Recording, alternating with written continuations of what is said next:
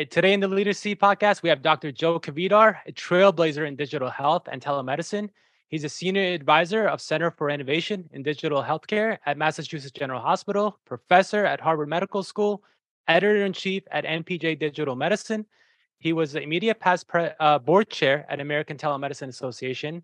He is the author of two books The New Mobile Age How Technology Will Extend the Health Span and Optimize the Lifespan, along with The Internet of Healthy Things. Uh, Dr. Kvedar's experience has transformed healthcare through technology, and he brings a wealth of expertise to our conversation today. And I'm glad to have you on. Thank you so much for joining me. Oh, I'm delighted to be with you. Looking forward to the discussion. Of course. So I want to jump right into it. I was on your website and I saw the headline under your name states reinventing healthcare. At what point of your journey did you want to make that change to reinvent healthcare? Well, that goes back to the early 1990s. So I finished my residency in dermatology at the Harvard Medical School program in 1988, and I was uh, like many people at that time and in that uh, in that organization drawn to the laboratory. I, I was a laboratory investigator with a little bit of clinical responsibility for a few years and during that time, I uh, was was the time that the the first wave of of uh, managed care was moving in. There was a lot of talk about capitation and new payment models, and I just felt like my uh, colleagues weren't really responding well to that. My my professional colleagues writ large in medicine, um, and so I was just always looking for different ideas about how to deliver healthcare in different ways, and I stumbled into literally into this world of telehealth. I was doing a project um, on um, a new a new technology, new at the time, mm-hmm. called digital imaging as a diagnostic tool in dermatology, and it really hit me one day, one of those aha moments when I said, if we could separate the medical knowledge part from where the patient is, we could just do all kinds of interesting things. And I sort of never look back. So that's that's how I got started on this in this crazy world. I'm an accidental tourist. you you mentioned your colleagues didn't um, you know pick up the technology or the new way of doing things much. Do you think that's common in medicine or healthcare? Because you know when we go to school, we're just so focused on you know studying, studying, studying. We got to pass the boards, we got to pass the exams, we got to take to the next step, and we're not really um, shown that side of things, like technology, innovation, entrepreneurship side of things? That's getting better. Uh, when when I was uh, uh, coming up through the system as a junior faculty member, I, I remember turning away students who wanted to work with me, saying, "I don't think you'll you'll get a good residency spot if you come and work with me." So that was how uh, it was then. We we now have, of course, MD MBAs. We have uh, uh, most of the young people in our training programs have one foot in some sort of startup now, so it's it's getting much better. But but the core of what you're saying, I think, is still a problem or or or a, a scenario, which is that it's two things. One is it's a it's a very hierarchical system, and uh, if the people senior to you uh, uh, encourage you to to think a certain way, you probably do. I guess it's three things. This, the second one is that uh, it's that people are, are risk averse in healthcare typically.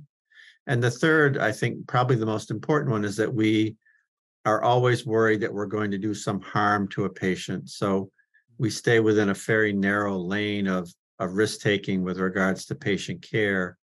Um, and telehealth or digital medicine, as as it's evolved, really was about a new way of delivering care in the beginning and people were kind of spooked by that and and still i still have discussions every it seems like at least once a week about well is it in person better? And what about you know you won't be able to do the palpation or this and that. So we're still going through it i think. Yeah so the terminology connected health, that's something that's fairly new um, that obviously you're very much familiar with. Can you speak on the difference between connected health and telehealth? Is there a difference? Well, it's a really, if I may tell a little bit of an interesting story. Uh, I in the in the mid 1990s, uh, I I was the organization that I was overseeing was called uh, Par- Partners was our uh, corporate name at the time, Partners Healthcare in Boston. So the, the organization that I was overseeing was called Partners Telemedicine. That's what we called ourselves. but we were into certainly much more than video calls with patients. Uh, we we did a lot of asynchronous work. We were doing early work with with texting and chatbots. We were doing remote patient monitoring. With that was one of our big f- focuses was monitoring patients with, for instance, congestive heart failure in the home. So we This is we what were year? thinking- Uh, about 95, 1990, uh, sorry, 2005, my, Okay. my mistake. Um, so I was invited to talk to the board of directors of our company about the work we were doing. Um, and at the time, we were working with a, a professor at BU. He was more in marketing, and he had this concept called connected home. Hmm. And we were kind of warming to that. So that was in the back of my mind. And the chairman of our board, after I presented, he said, This is fabulous work, but you do yourself a disservice by calling yourself telemedicine. And so it was really one of those leadership moments where I went back to the team and I said, I think we're going to change our name. Um, now, of course, it's interesting because now in 2023, telemedicine isn't such a foreign concept anymore, but it is limiting uh, in a way. Uh, um, and and connected health at the time just it gave us something new to talk about. It was really that simple. Yeah. Now, I want to hasten to add that our field has this problem where we try to rename things every three or four years. We go to M Health, E Health, Mobile Health, Connected Health, Digital Health, Digital Medicine. You know, everything is a medicine and a health. It's it's it's really maybe not the best thing for us. Um, I think somebody does that usually because they see it as their path to fame and innovation. That they created a moniker that they want to steer the virtual is another one, right? Virtual care, virtual everything. So of course we want to we want to end up in the place where it's just medical care and health and we happen to use some of these other tools. We're, we're not we're pro- probably not there yet i would say.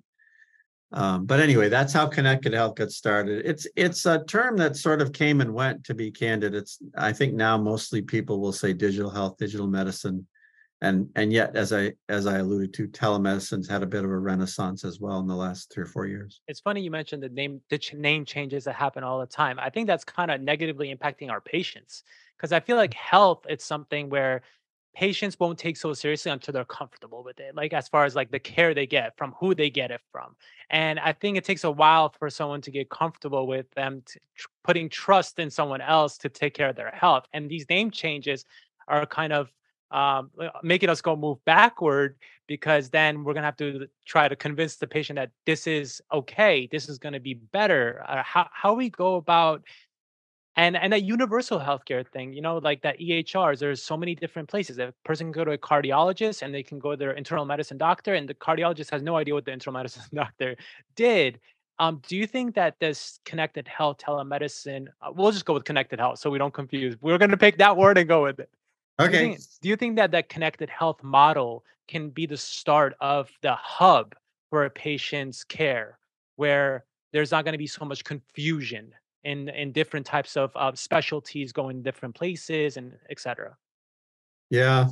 Well, it's a wonderful vision that we would have sort of uh universal interoperability, right? I, I completely endorse that. It's we're we're I, I fear that that's uh unlikely to happen because of the way business models, at least in the US, are that no, nobody really benefit nobody has good business benefit from being interoperable. So Can you elaborate on that? well, uh, data, of course, the old, the the, the uh, tired a- adage now, data is the new oil. What, whatever you want to say that sounds cute, data is really valuable. Yeah. And if I uh, take care of a cohort of of patients, um, one of the reasons they keep coming back to me is that I have their records.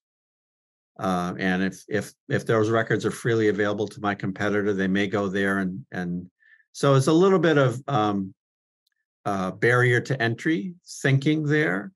I think on the uh, medical record, uh, sorry, the EMR uh, company side, that's easy because again, m- I, I- you know, if you ask Judy Faulkner uh, from Epic, she would say, "Oh, I know how to solve that problem. Everyone should just go on Epic. That's easy, Yeah. right?" So, so everyone has their own way of thinking that um, interoperability is not necessarily good for their business. Uh, health plans, same thing.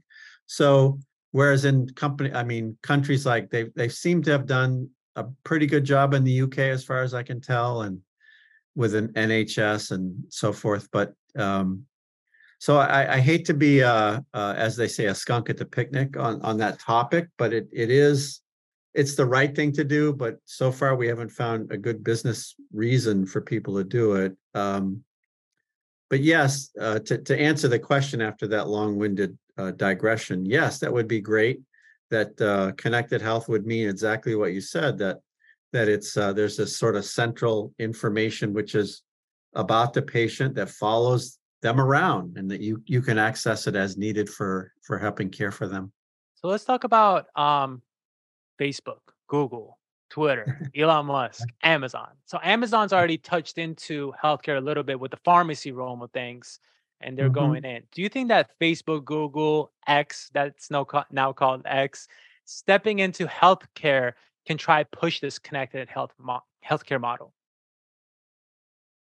Well, of the ones you mentioned, Amazon, I think, has the best chance. It is interesting that for two or three years, they've been swinging, uh, as it were, use a baseball analogy, and swinging and missing. Uh, I don't fully understand why. I, I kind of want them to succeed because they're so darn good at customer service. Um, and we in healthcare are not. So I think if they were to be a credible threat, that would cause all of us in the delivery side to up our game a little bit and treat our patients more like customers than uh, some of the way we treat them now. I'll just leave it at that. So I, I would like to see that successful.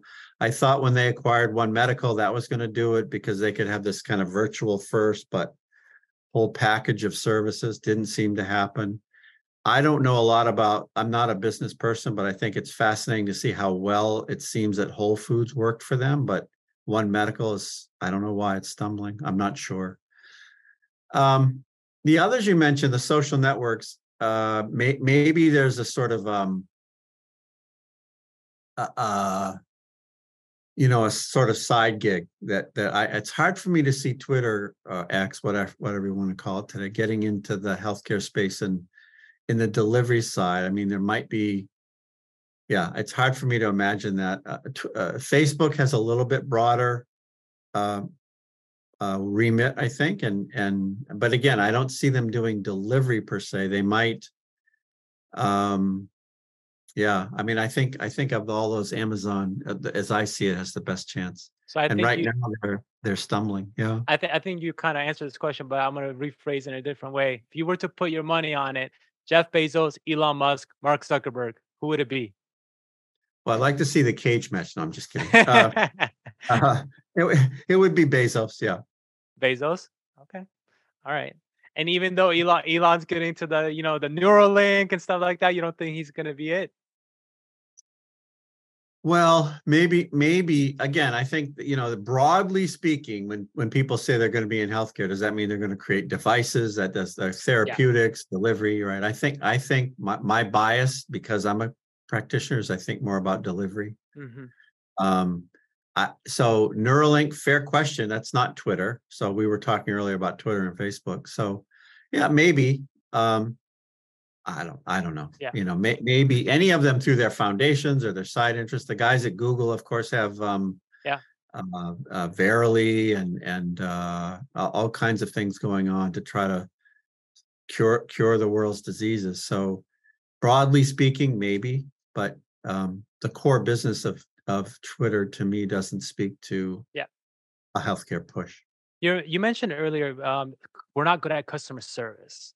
Isn't that what healthcare providers should be good at? Since we're, you know, the our customers are our patients. Uh, why did you why why did you think that, and what what made you um, say that we're not? So it's a two it's a two part question. I think one is is the first part should we, and the second part is why aren't we? So let me try to to break it down. Give you my perspective. The answer should be is yes. So there's so much uh, I think really interesting uh, research and literature on how a patient who is bonded with their provider has better outcomes.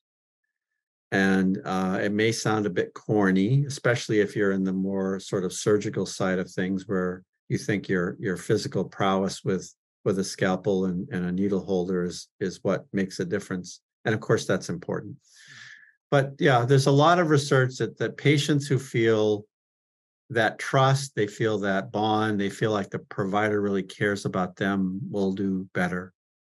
Um, I think the reason that it doesn't line up that way is is is fairly simple, maybe, and that is that uh, we we don't really. I mean, patients aren't customers. They aren't. The, the customers for us are probably the health plans. They pay us to do stuff, and um, that just creates this sort of twisted, sort of three way relationship where um, to be crude, crude and, and crass, I can run patients through a mill.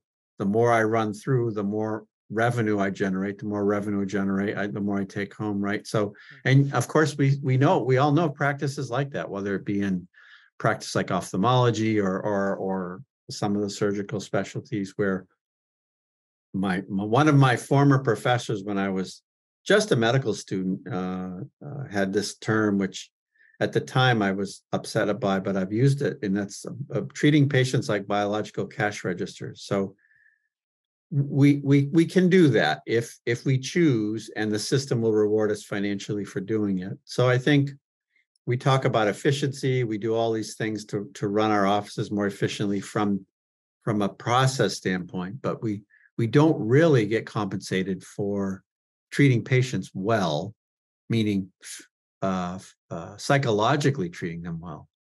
It's just a, yeah. it's a sort of a sad fact. It's a little bit like on the telehealth side, we we always talk about um, one of the and and I've been spewing this for the last couple of years since really since the pandemic, which is telehealth's the right thing to do. Check that box. But just because a patient doesn't have to drive two hours to see you, we no nobody ends up but the patient benefiting from that and no there's no financial nobody's cash register rings when a patient doesn't have to travel. Do you so think, anyway.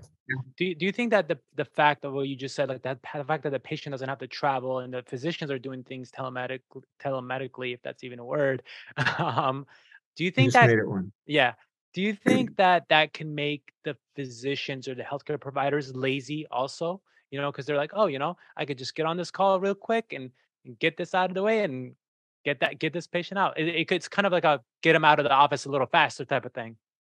Yeah, yeah. Uh, I, there is a danger there. I, I um, I, we're, I, I don't think we're far enough down the road of what what what we typically refer to as hybrid care models, which are some office, some things in the yeah. office, some things. We're not quite there yet to to make that happen, but um, it bleeds into a couple things. So one one of them is this informality of being on the internet, and that that certain practitioners and patients, but of course the patient's the one who needs the care. So certain practitioners will um, be a little more informal, perhaps over a medium like we're we're talking on now. Uh, example, friend of mine had a virtual visit some time ago. The doctor was picked up the call, was on the beach and swim trunks and no, no shirt. No way. So I said, gosh, I bet that individual wouldn't come to the office dressed that way, right? So it's there's something about the spontaneity and the that that that sometimes throws people into that mode of not taking it as seriously. Yeah. Um, and it's it's debatable whether particularly video calls so there's lots of we've said lots of different virtual care models but particularly video calls it's debatable if they're more efficient or not um, and and if you can move the patient along quicker but i can definitely see some people maybe thinking that way you know there are of course in the us now uh, i don't know how many maybe let's say a dozen there's probably more companies that do these little quickie visits for yeah, things like yeah. filling your birth control or erectile dysfunction or what have you. And those are all pretty quick. Um, that's because they're uh, being efficient from a business perspective. And I think if you if you take the use case of something like that where the patient is, I just need my X refilled. Why do I have to drive, park, wait, see you for five minutes. You you nod at me and you say, "Yeah, it looks like you need a refill." Why can't I do that online? So there's a narrow slice where we might all agree that that quickness is of value. Um, but yeah, I think there's a danger that we we misuse it. Absolutely.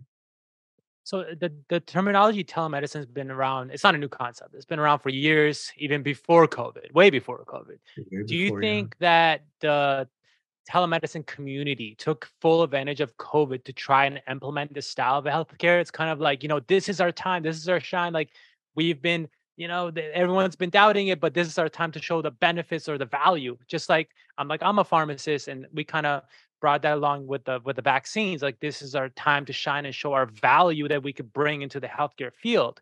Did you guys feel that on your end?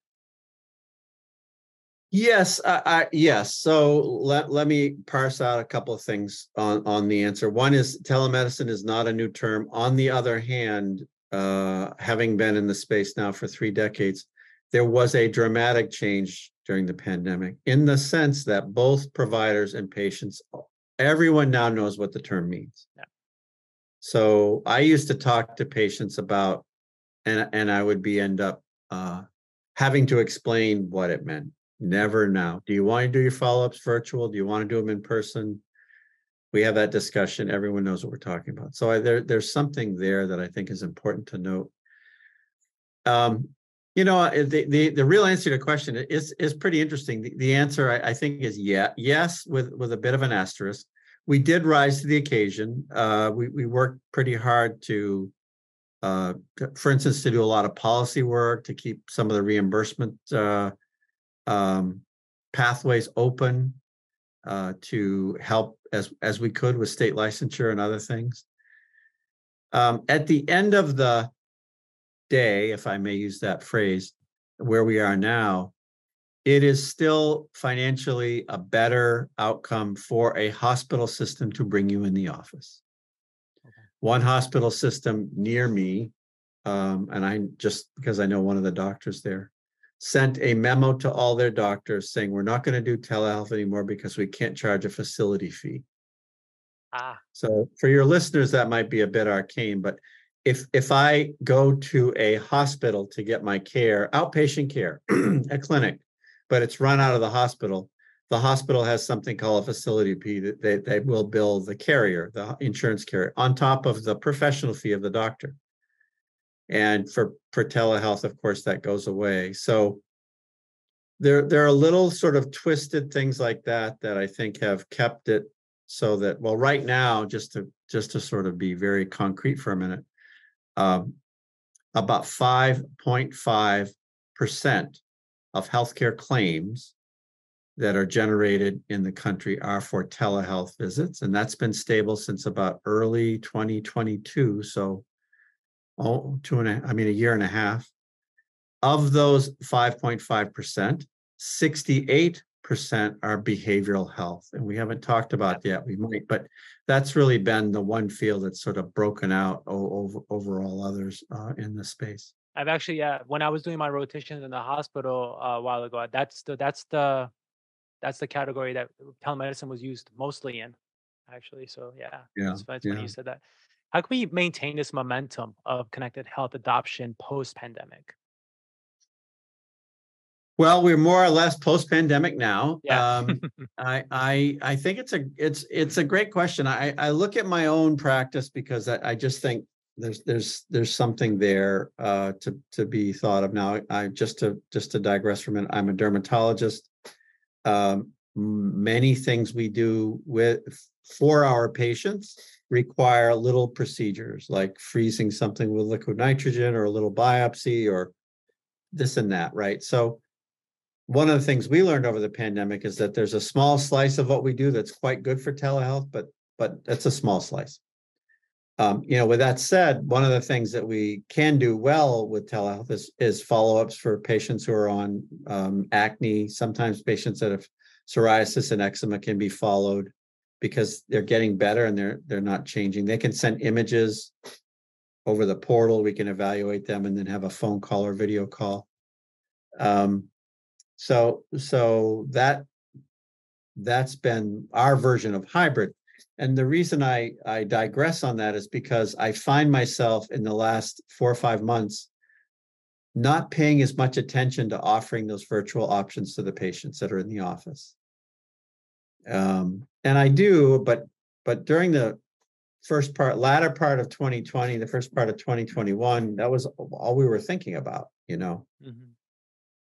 Now, on the flip side, the positive side, there's, uh, we just saw the Medicare fee schedule. Uh, there's a lot of positive uh, change continuing to happen for providers to get paid to do telehealth. Medicare is being very supportive of that, so we should give them a shout out.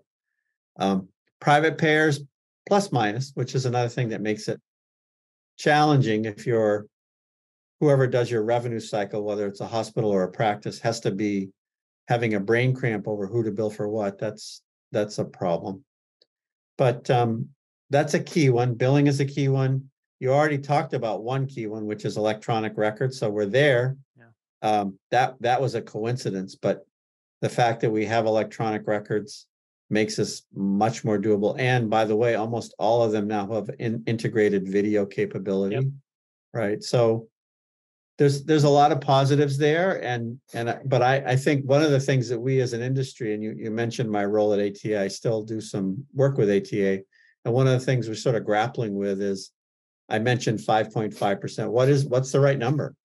What's the right amount of telehealth? We we don't we haven't sort of put a stake in the ground and said we should be doing 20%. We should be doing uh, because we haven't generated necessarily the data to support those claims. Um, my gut sense is that we're underperforming right now. Mhm. Again, except for behavioral health. God bless them, they're doing great. Um, but I don't know how much we're underperforming by. And and I'll say one more thing. I don't mean to ramble, but in my own, again, my own case, prior to the pandemic, we used to uh celebrate dermatology as a great field for telehealth because it is so visual, but we never put two and two together to realize we do so many things that require us to be in contact with a patient that, that we learn that. So I don't know. I know endocrinology, lot, lots of opportunity there, neurology, lots of opportunity there, primary care. It's a lot of, maybe we'll talk about this as well. Virtual first primary care is a thing now. So there's lots going on and, and the, I, I would say that the pandemic spurred a lot of that. Once again, patients now aren't afraid of it. They know what it is. They, most of them have had good experiences, so. But, but I still think we're underperforming and, and on the delivery side of the house, which is the hospital systems, doctor groups, practices, we still have. Pretty significant financial incentives to bring people into the brick and mortar.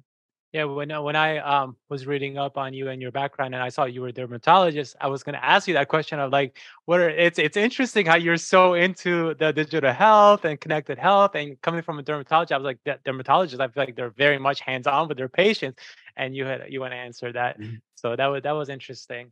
Um, what initially sparked your interest in using technology to transform healthcare delivery? Um, or were your parents is this something like were you were you raised as a kid were you a technical guy was your dad into the family how where where did that spark come through It's a good question. Uh, The, the answer on the family side is both of my parents were high school educated, simple, plain, uh, really good folks, right? Very, very sort of solid people, but, but I I think my father, uh, he, he, he, uh, lived till he was eighty-eight. I think he got his first credit card when he was eighty-two. So hardly, hardly a technology, uh, geek.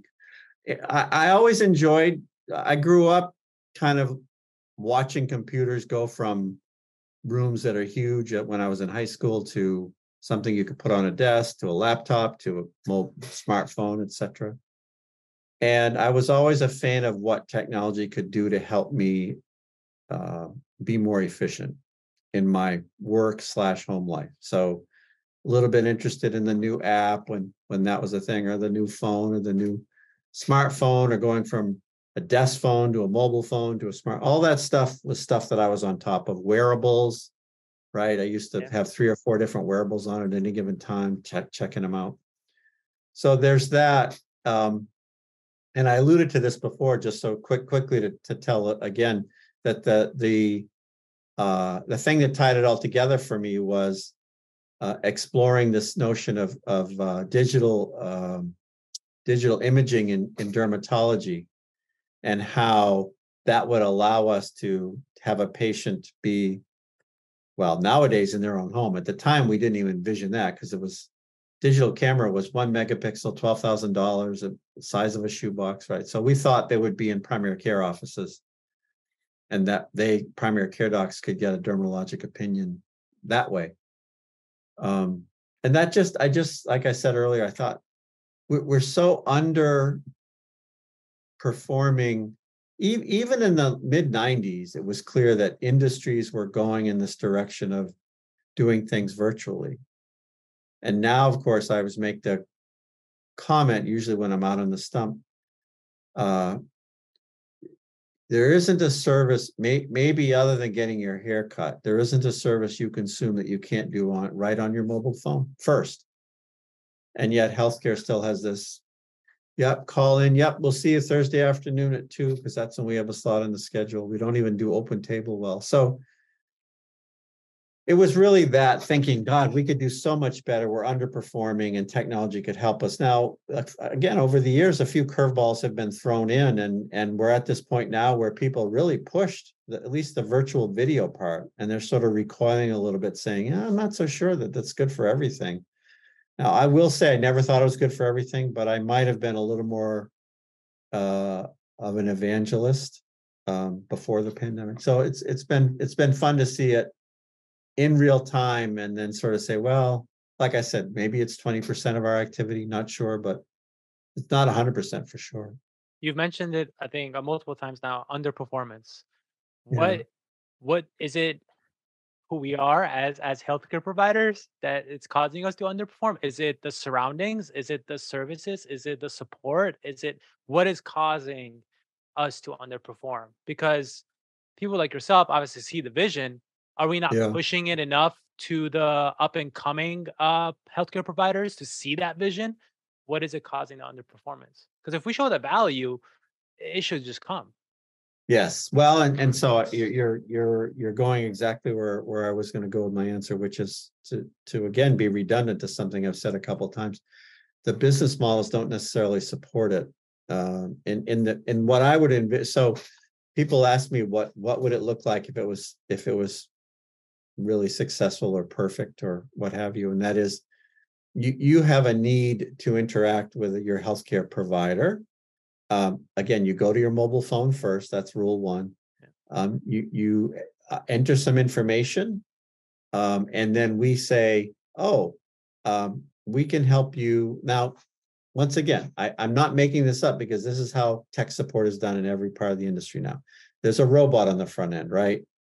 Uh, we didn't talk yet about GPT and that stuff, but so so there's a conversational agent that sort of says oh you, you know did you reboot your computer et cetera? So you'll get something like that and then if you really do need a person based on whatever you input you'll get shunted to virtual or urgent care and if it's urgent care there are five nearby and this one has only a 10 minute wait six miles just again we've seen all these technologies and restaurants and Yelp and yet they're not there in healthcare yet. Um, or you better go to the emergency room, or you, it's okay. You can wait and see your primary care doctor again, virtually or in person, depending on the scenario, in two weeks. Um, and some of this is happening. Well, interestingly enough, the stuff that's happening, we'll collect your copay ahead of time. We figured that out, right? We, we somehow we stumbled through that one. So um, but but having it all integrated, having the maps integrated, having the wayfinding integrated, having the the seamless transition between something that's virtual and something that's in person. Uh, when it's needed, you you get in person only when it's needed, etc. That that's what it should look like. And I think what's holding it up most, once again, is business models. That story I told about uh, facility fees, I, I, I, maybe it was obvious when I told it. It bothers me a lot that we have that sort of, yeah, you know, that that it, it it's a it's a, a truism that any business becomes dependent on certain revenue streams, especially yeah. the easy one. Facility fees are a relatively easy revenue stream. So let's take those away. No, wait, I gotta pay my rent. I've got this big, I'm building a new building, right? How many health systems are building new buildings now? All of them. So it's uh, we just haven't made that leap. And and I think the other thing that you you asked about this, yes, training practitioners, but you know, most of our almost not most, all of our practitioners that are coming out of medical school residency now are what we call digital natives, right? They grew up on mobile devices. If they had to break up with a boyfriend or girlfriend, they send them a text message. They get this. That's not the issue. It's that we've put them in these cages around how we ask them to think about care and how we pay them and how the organization gets paid and how they organize their time and etc. So I think it's less and then and finally the patients, not all, but many of the patients uh, if you choose your use cases well, patients love this stuff. I, I have at least one per week. Uh, I do my sessions, I should mention, on Tuesday afternoons. At least one per week will say to me, Wow, this was great. I didn't have to drive to see you. We got all this stuff done in 10 minutes. Thank you so much. People love that. But of course, what they don't love is if you don't treat them seriously and if they really should have come in, so they end up wasting their copay and time, and you say, you know what, sorry, this shouldn't have been in this way. Come in and we're going to bill anyway, but come in. It, yeah. We've got to get that part straightened out. I think what you said is it's right on point. I think all it takes is a one person healthcare provider to mess it up for everyone, and it takes that one healthcare provider to make it great for everyone, especially because it's such a new thing. So yeah. I think yeah, um, the ATA, like, you know, the training, maybe like if you're trying to provide that service, ATA needs to do some like training courses or certification in order for you to be able to even give that service. Because again, like it takes, uh, it takes one person to make it great and one make person to make it really bad. Um, yeah. You mentioned the facility fees also. It's funny. Do you feel like healthcare providers are always fighting to for the better of the patients like why do we have to fight so much to get certain laws passed that are like so obvious maybe? Or even like on the pharmacist end we're we're we're fighting right now for provider status like pharmacists provide a lot of great value to society whatever and what whatever whatever it is and ama is just so against like pharmacists becoming provider status or being able to that uh, why is why is there such a fight in the healthcare world and why can't we just understand the values of everyone and understand that we can provide this value you could provide that value this is better for that and we just move forward. I know it's like it's a very hard question to answer because obviously there's more into it than that but why do you think we always are in this battle of fighting and going to the capital and trying to get these laws passed and spending our quality time we could be spending with our patients in the capitol trying to pass these laws? Yeah well, what one quick point? I, I do work with the AMA, so I, I don't want to, and I don't speak for them at all. So I don't, I don't want to um, just just to make that clear that I'm not, I'm speaking as myself.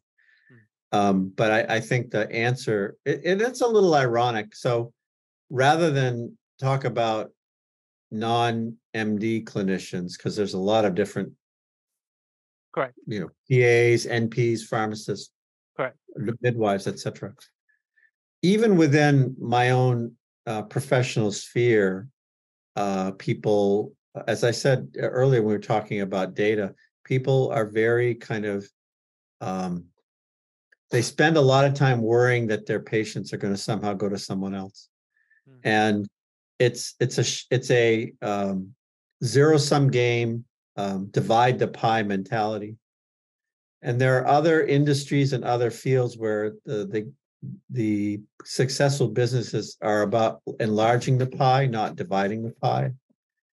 Uh, but in healthcare, it doesn't seem people get there for some reason. And, and and the I guess the reason I say is there's an irony there. The irony is that we all have, as I allude, I think I said this earlier too, we all have a six month wait. We're waiting rooms are full. We can't seem to get everything done. And yet, God forbid that my patient goes to another doctor down the road, then I'm somehow losing something. So that, and that extends to the NPs. It extends from op- ophthalmologists to optometrists. There's, now, there's always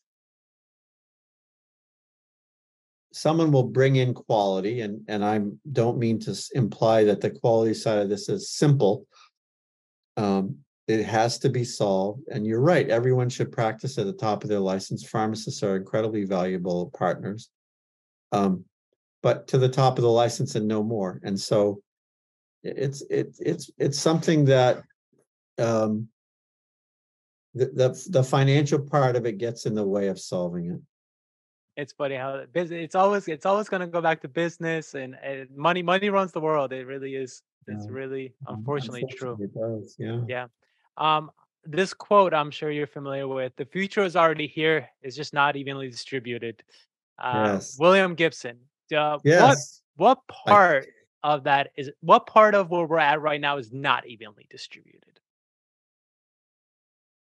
well, so I, I, I'll use one example. There, there are many. I mean, there's, you know, the Oura ring, uh, which, which is a, a ring that can take, with a little bit of tweaking, will be able to take your blood pressure. That, the, or the ring is here, but that fine tweak isn't, right? So, um, and there's, there's all kinds of, in the, in the engineering world, there's all kinds of examples like that. Uh, most of the things uh, that we think of as mainstream engineering achievements have a 20 or 30 year period where we didn't know about them. They were out there in small bits in the in in the uh, uh, marketplace, failing because someone tweaked some design element or something. But I think in the one example I would give that's near nearer to home right now is, is this idea of virtual first primary care, and I alluded to it. The idea that you, as a consumer, usually through your employer, can sign up for a plan during open enrollment where you get a pretty good premium cost, better, better than, than other plans. So it's a discounted premium.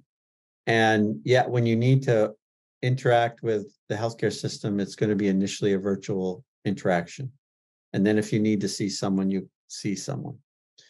That, that is, uh, it's happening and, and it's, it's not, not evenly distributed, right? In some places that's quite popular. But those, you know, Amazon, that's what Amazon is up to. Uh, Optum and United Group are doing it. Aetna's got a program. Uh, even Walmart is wading into those waters. So that's, I think, an example of an innovation that's just early on the curve. So if you're that kind of per- person who, who saw the opportunity, took it and are using it, then it's, it's in your life. But for a lot of people, they'll be looking at that saying, what? I don't know what that is. I never saw it before. So that's an example.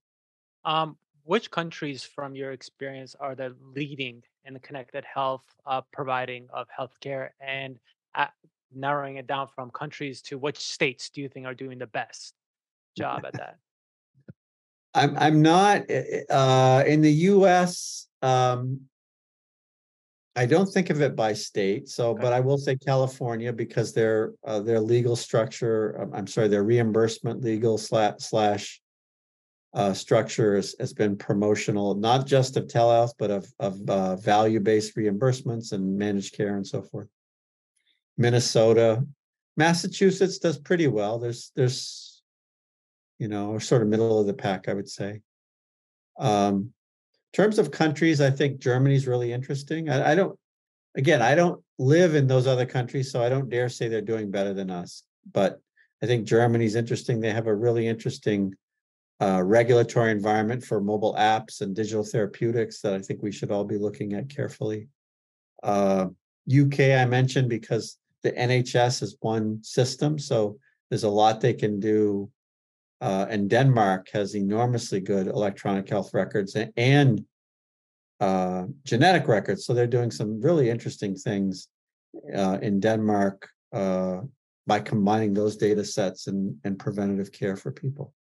When uh, t- I mentioned earlier in the intro that you're a professor at Harvard Medical School, do you put have this uh, implemented into your lectures, the digital health, to kind of uh, speak to the students and um, guide them a little bit? I guess.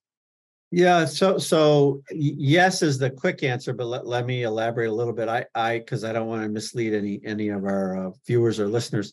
The um the the term faculty at I think most places, but certainly at Harvard is is a broad-based term. So you you could be successful professor at Harvard and not do any teaching. They value people who bring in a lot of research dollars and do a lot of research. So you can you can be a professor broadly. I do some teaching, and it's in the context of the journal that you mentioned that I'm editor in chief at. I have Harvard medical students who work with me on the editorial process. So understanding which papers are uh, uh, notable enough to write editorials and then helping me write them. Um, so I, it's a it's a direct link because it's it, the journal's a digital medicine journal. Mhm. Um, and then I, of course I teach residents in the clinic.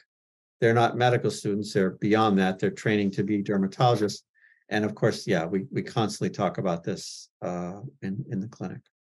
What are some innovative projects or partnerships your team has been involved in that you would like to put a highlight on, put a spotlight on? Well, so my team is, it's an interesting time in my life. I, I don't, I don't have, um. The, this, the center that I used to run, we, we disbanded that several years ago for a few reasons. So I'm now kind of my own, I'm my own team, but. Uh, working with ATA. Uh, on some of the research questions I mentioned earlier about what's the right amount of telehealth. That's, that's one I'm pretty excited about, working, um with the journal to to get the word out. It's the the journal is is doing well in the scientific community. I'd like to get it so that we're we're uh, we're viewed as reading material for people that aren't hardcore scientists that are either executives in the space or practitioners or what have you. So I'm- working in on uh, uh, on that vision as well. Um, and then I mentioned I work with the AMA. We're really heavily involved in in reimbursement strategies uh, that stuff is so uh, impactful because if we could create, we were just looking, for instance, uh, the other day at um, the billing from from CMS Medicare on the remote patient monitoring codes. We put those in place, and I believe they went in in 2019, and uh, so much more remote patient monitoring, which is a good thing for our patients. So those are some examples of things that I'm working on that that are exciting to me. Um, when I was a student going through rotations, uh, we did a lot. We did pretty good amount of actually tel- um, telehealth um, visitations with like for ambulatory care um, areas, for especially with like diabetes education stuff like that. Equal access is something that I think is a big part of like trying to make this uh, equal access. Is a pro- might be a problem. You know, some people live in a less fortunate situations. They don't have computers, um, Yeah. Wi-Fi, um, so on and so so forth how are you um i guess envisioning this moving forward where we can provide that equal access for everyone for in the telemedicine side Well, you only ask easy questions. Uh, so um, that that's that's the hardest one. I mean, it it would be uh, flip of me to say, well, universal broadband, which which is a is is an, an answer to that to that question. And and there's of course been some effort by the Biden administration to increase broadband penetration, particularly in underserved areas. But as you say, there's device um, there's un, uh, uneven device distribution um, and and other things too right? We we don't want to kid ourselves to say if you gave everyone uh, a device and good internet connection that somehow would solve healthcare access but so there's health uh, uh, literacy challenges. So uh, what we think about is in the telehealth space we sim- we don't want to be cast as a part of the problem we want to be cast as part of the solution, but we we aren't the whole solution by any stretch, right? This is a multifaceted uh, challenge that we face as a country, and we we just want to say if you implement telehealth well, you will improve access, and that's something we stand by. on on your website it mentioned that you were creating a new model of healthcare um, delivering moving care from hospital or doctor offices into day-to-day lives of patients um, we kind of touched on this a little bit but do you think the model should be pushed on the providers first and then the patients in order for it to be successful for example like the ehrs like you know uh, the ehrs were pushed on the um, physicians first to get away from the hard copy folders like have the patient profiles and now it's EHRs, and then and then it was pushed on the patients to get the app to have access to their EHRs, and now Yeah, it's you're seeing it being a, lo- a little more successful. Do you think yeah. that that model is better if we just focus on pushing it on the healthcare providers first? Yeah, the, the term pushed uh, makes me a little nervous, but I, but I would say, uh, um, I would use a different phrase, probably the same thing you're saying, which is a pol- policy initiatives to do this that encourage providers to adopt. I agree that that's the right way. And it, and the, the reason I feel that way is what I said before, which is that patients are not our customers. They're we, we help them in ideal situations we help them feel better and get better but someone else pays us to do it. So having patients cheerlead for it as i said they should have already gotten that solved because they don't have to drive and it's easier Not, none of that's happened. So yeah i think policy initiatives like HITECH which was something that came out in the obama administration and now you know 15 years later we're all, we are on all on electronic records that sort of thing is what we need to really drive it i think um, I, I know I know a physician that's been practicing over 30, 40 years, and it took them so long to transition into EHRs. I think they just transitioned to EHRs maybe like five years ago, four years ago, Mm. and they were still doing hard copies. What advice would you give to those looking to implement connected health solutions in their practice or institution, but they're so like hesitant to fully embrace it? Well a lot of the barriers are are um that, that, that we used to talk about a lot of barriers that are now down so you, you can get paid. That was once a barrier. You you again you should have the technology embedded in your electronic record. That was once a barrier. So really it becomes making sure that you your uh, staff are trained to submit the right bills for the services that you know the right modifiers and codes and that you this is the probably the after all that this is the I think the crux of it, which is choose the use cases best, that you don't need to touch the patient and that the patient will be happy with you for all that convenience. And don't choose the ones where they really should come in the office because you're frustrated that you can't do a lung exam or palpation or something.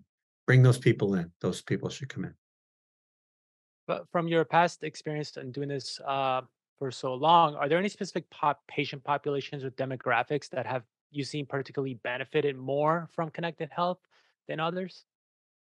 Well, yeah, we talked, we talked earlier about behavioral health. I, I just, Yes. I, you know, can't, can't say, I, I can't not answer the question without mentioning how powerful that's been. And it's such a need right now, and there's so much demand.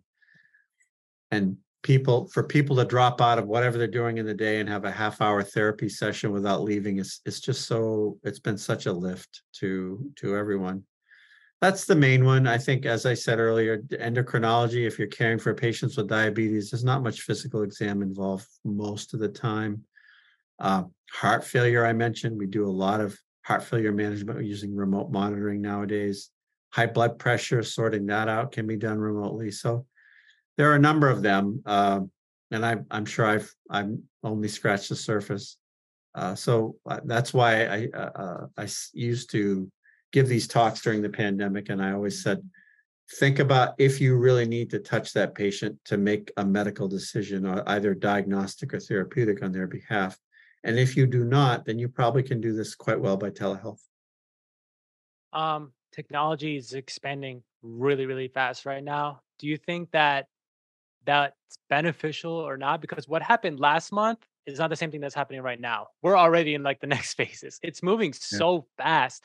Is that being beneficial for someone like you that's trying to push something um, new and innovative, or do you think that's kind of a thing where you sit back and kind of move a little slower because things are moving so fast? Oh, it's a great question. So, so on the one hand, I think we we as forget me, but healthcare providers don't tend to move at breakneck speed. The, the old notion that, and, and we we do get a lot of uh, folks in the in the digital medicine space that are successful tech entrepreneurs. Sadly, a lot of them come in because they have, or a loved one has a healthcare problem, and they see how terrible our system is, and say, "Well, we can solve that." Um, and they come in and they go they use the old classic you know break things and work move quickly and break things and that does not work in healthcare. So so there's a deliberate pace to healthcare because we're so risk averse we don't want to hurt our patients. I don't know that we'll ever overcome that and i'm not sure we should. So so there's that. Um you know the the part about your question i think is is really fascinating for someone like me is if I don't keep up, then all of a sudden I'm not a, a soothsayer anymore. right. So I have to keep up. On the other hand, I've seen so many trends over the last 30 years where there's every, you know, there's always a flash in the pan.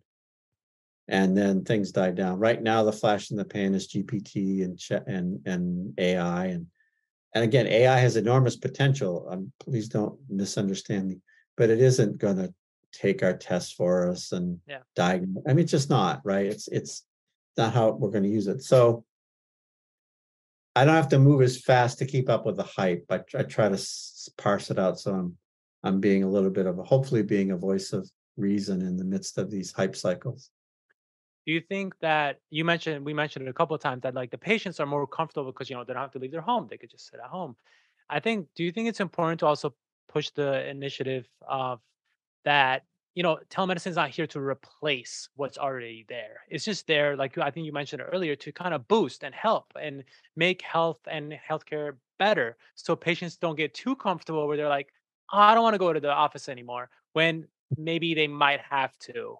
For mm. example, like a dermatologist, like they might get used to just being at home and they're like, oh, now, now they, oh, I'll just skip the in in person one and I'll just do the telemedicine one. Do you think that's also we should be something be focusing on as far as our patients that we might be getting them too comfortable to do? Sure. Yeah. Well, I on on one hand, I would I would wish for that pendulum to swing like that because it always swings back because we, are not there now for sure. But I, but I, I think a more thoughtful answer would be, um, and it's eh, careful careful to answer according to what I heard. We should have certain scenarios where we are replacing in-person care. If we're only adding, then that's a problem from a financial perspective because we're just adding a whole nother bear, burden on our health uh, insurers and patient copays and what have you. So, but it, again, it's a matter of, I think, educating everyone. And I've talked about educating our uh, providers, but our patients as well, educating them to say, if you really feel like what you need done requires a trip to the office, just say so. Right? We we'll, we'll happy to we'll be happy to take you in the office. It, your call. And I kind of say that to my patients now. Do you want to come in? Mm-hmm. Again, often it's for acne, something like that. Do you want your follow-ups to be virtual or in person? And they go either way, depends on variables. But so it's, I think the rules are don't don't offer it to people when you should be seeing them in person. And if you're as a patient think you should be seen in person, just say you want to be seen in person. Um, and the then the flip side is uh, try to take advantage of that uh, efficiency, um, convenience uh, for patients when when really they can get stuff done without coming in and make them happy with it.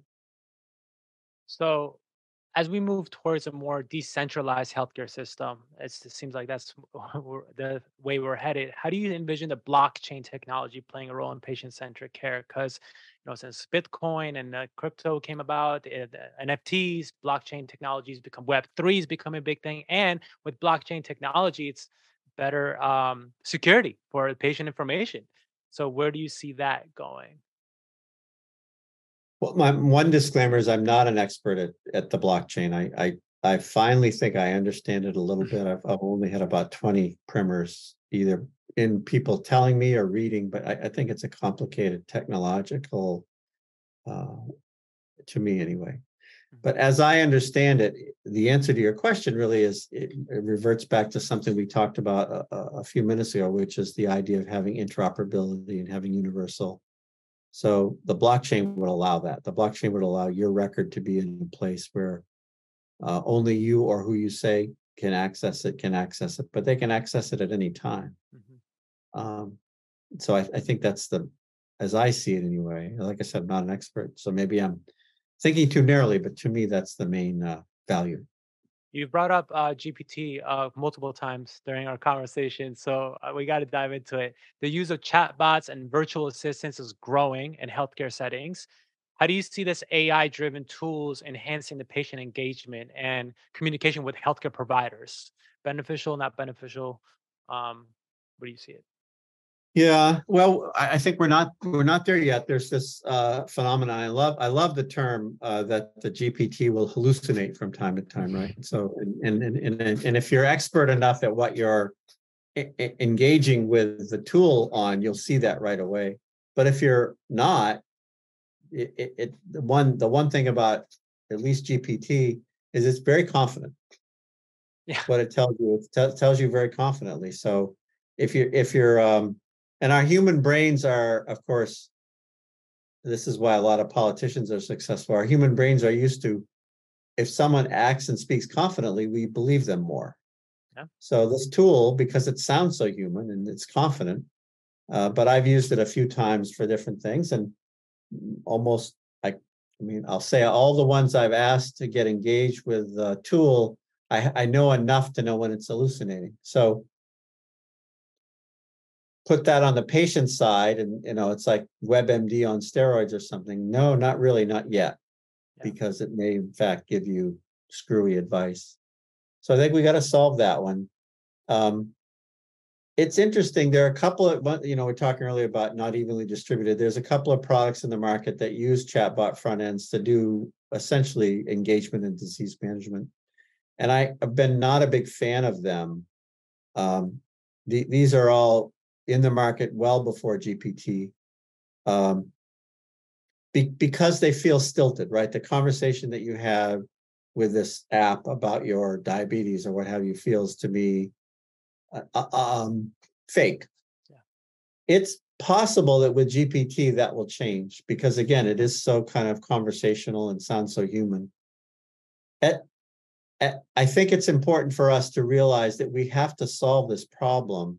One of the things that I often mention again when I'm out on the stump speaking is that we don't have an already now, we're well into a phase where we don't have enough healthcare practitioners to care for the healthcare demand that we have. And the only way to solve that, because we, we we've lost, we, we can't we can't train people. We can't train more people fast enough. The curve just doesn't work. And of course, that would just add enormous costs, which we're already struggling with in this country. So we have to use technologies that I call one to many and take lessons from other industries. Um, there are, and I always pay attention when I have a customer support question of any sort, because like I said, you get a bot first. Mhm. And um, there are there are two. Ty- I see it a binary, probably oversimplifying, but two types. One one type is where I literally pull my hair out because I can't get a human being. I know what you That's know, like they say reboot. Yeah, I already did that. They Yeah. say this. Yeah, okay, fine. I want to talk to a person, and you can't get one. Yeah. Um, so we mustn't design it like that. But there are a couple, and I'll call out, it's it's easier to call out the successful ones than the ones that annoy you, because I'll, but I'll call out Apple. They usually know within 30 to 60 seconds that I deserve a human being and get me one quickly. Um, and that feels good because on the front end, there probably are people that don't know to reboot the iPhone or hold the buttons down this way. And you, right, if you know all those things, Yeah. then it becomes tedious. But if you don't, then you can solve, a bot can solve problems for you. So ta- taking it over to healthcare delivery, we have to figure out how to make that transition smooth so that people, they never feel like they want a human being and can't get one. That's a no-no, certainly a no-no in healthcare for sure. But that they also don't feel like, you know, you alluded to this earlier, how frustrating it can be to deal with a healthcare system. So if we can get things answered quickly and move you along and not have you be on wait, on hold rather on the phone for 20 minutes or the, you know, et cetera, then so there's an opportunity there, but we have to figure out that transition, in my opinion. I, I haven't seen anyone that's done a good job of it yet.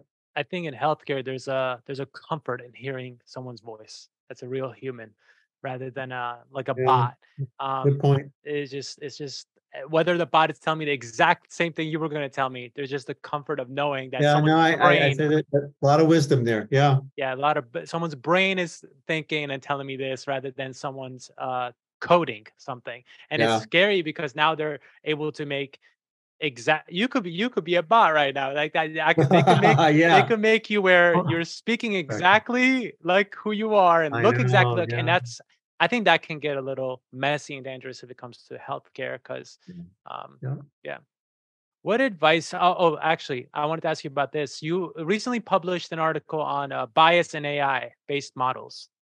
Um who right now? It was an interesting article because I, I never really thought about that part that part of it. Who right now is responsible making sure that these technologies don't create are not created with a bias? Because I never thought about someone has to be programming these AIs to function and give us the right information. Who's overlooking that? Is there anyone overlooking that right now?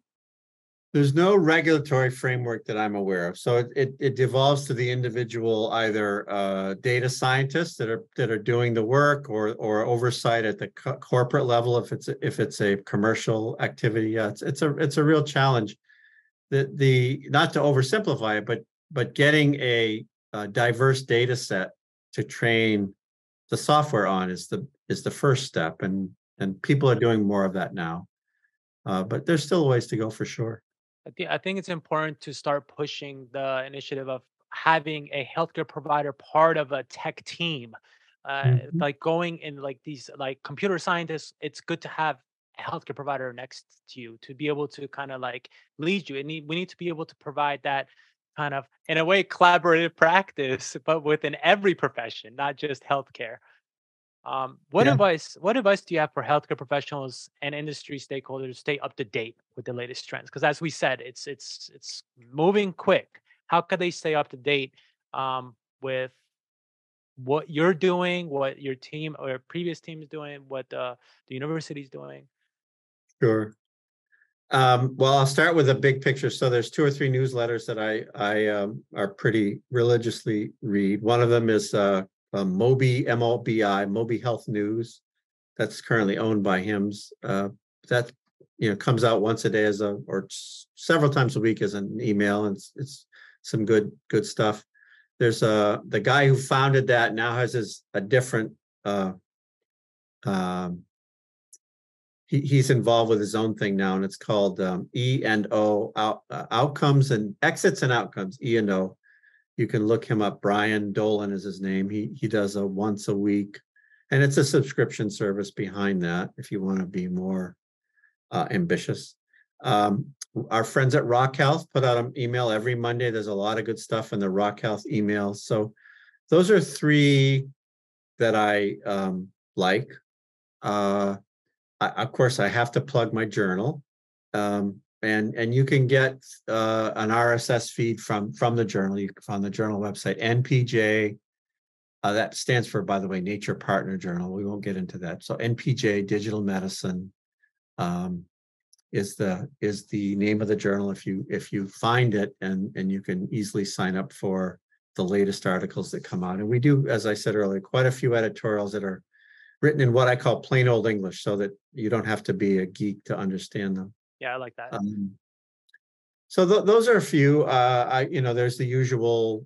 You can program Google to tell you when things come out. I mean, there's lots of different ways to try to keep up. So, uh, but uh, it does move fast, and I, I confess that um, I don't always feel. Most of the time, I don't feel up to date. So even though I try. And there's one other thing you left out where they can also um, listen to your podcast. So you do have a podcast.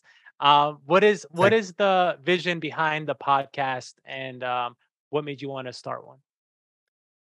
So this is a collaboration with the ATA. Uh, it's their it's their podcast. I'm I'm the uh, moderator or or the interviewer, uh, playing the role you're playing today.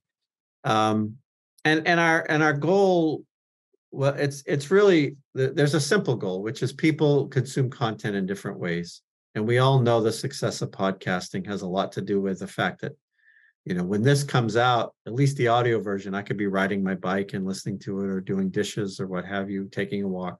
So you can multitask and absorb information which is handy compared to reading or watching a video. Um, so so there there's just that which is we wanted to be able to get our message out across different kind of platforms and and the like. Um, the twist, if I may, on the podcast is that we wanted to, and so far I think we're we're getting there. We just started in January, but is to is to interview people that will be uh, pretty candid about some of the challenges in the field of telehealth um, in a way that provokes our listeners to think about their day to day. I think most of our listeners are in the industry, so we want them to go back and think about how they execute their day to day jobs with some insights uh, based on again reality checks from these various folks that I interview. So that's the goal behind it in a nutshell. Awesome. I've, I've listened to a couple of them and they're amazing. So keep up the great work. Um, Thank you. I'll leave I'll leave it on this note. Is there anything that we didn't talk about that you would like to touch up on or highlight or tell the audience? Um, anything?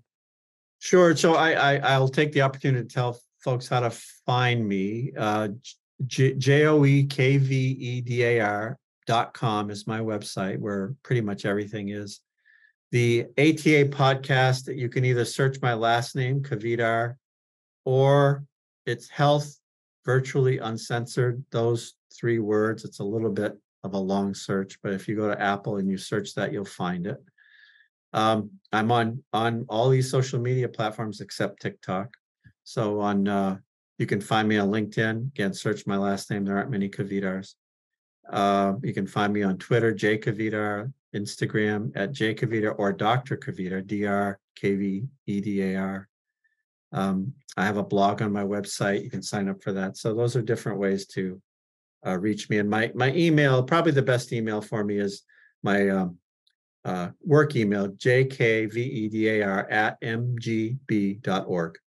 Perfect. And I'll provide all the links that you mentioned in the description on all the platforms so they could just easily click on it and get in touch with you. Appreciate it. Dr. Thanks for having me. of course. Thank you so much. And I really appreciate our talk and I can't wait to uh, put this out for the, the world to see. Yeah, we'll look forward to it. Take care. Bye bye.